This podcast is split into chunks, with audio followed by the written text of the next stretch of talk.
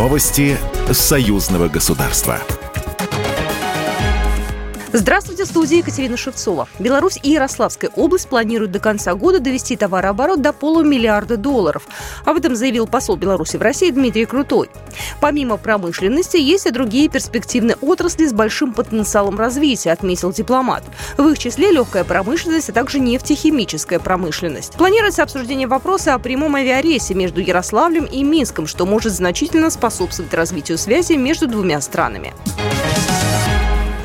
Министр обороны Китая Ли Шанфу в Беларуси с трехдневным визитом. Накануне он встретился со своим белорусским коллегой Виктором Хрениным. Обсудили актуальные вопросы двустороннего сотрудничества в военной и оборонной сферах. Отношения стран построены на фундаменте дружбы и взаимного уважения. Об этом заявил Виктор Хренин. От всех военнослужащих Вооруженных сил Республики Беларусь сердечно поздравляю вас с 96-й годовщиной со дня образования Народно-освободительной армии Китая. Сегодня она является надежной защитой интересов вашей Родины, одной из опор стабильности не только в Азиатско-Тихоокеанском регионе, но и во всем мире. Между Минском и Пекином установлены отношения всестороннего стратегического партнерства. Есть немало проектов в торгово-экономической и научно-технической областях. Китай в настоящее время второй по значимости для Беларуси партнер в торговле. В программе визита Ли Шанфу также посещение военных объектов Беларуси и встреча с Александром Лукашенко. Госсекретарь Союзного государства Дмитрий Мезенцев уверен, что визит главы оборонного ведомства Китайской Народной Республики в страны, объединенные союзным договором, подтвердит успешную практику взаимодействия и сотрудничества Министерства обороны Китая, России и Беларуси.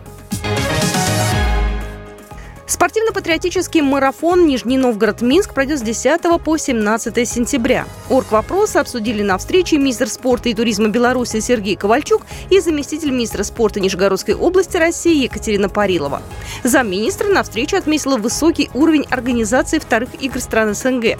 В свою очередь глава спортивного ведомства Беларуси презентовал делегации инфраструктуры РНПЦ спорта и Белорусского государственного университета физической культуры. МЧС Беларуси по поручению главы государства Александра Лукашенко направила гуманитарную помощь Приморскому краю для борьбы с последствиями наводнения. Об этом сообщила пресс-служба ведомства. В российский регион поставят 72 тонны гуманитарной помощи. В нее войдут бензиновые насосные установки, дизельные генераторы, продукты питания, лекарства, одежда и обувь для взрослых и детей.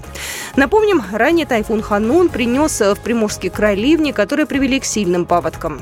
Программа произведена по заказу телерадиовещательной организации Союзного государства. Новости Союзного государства.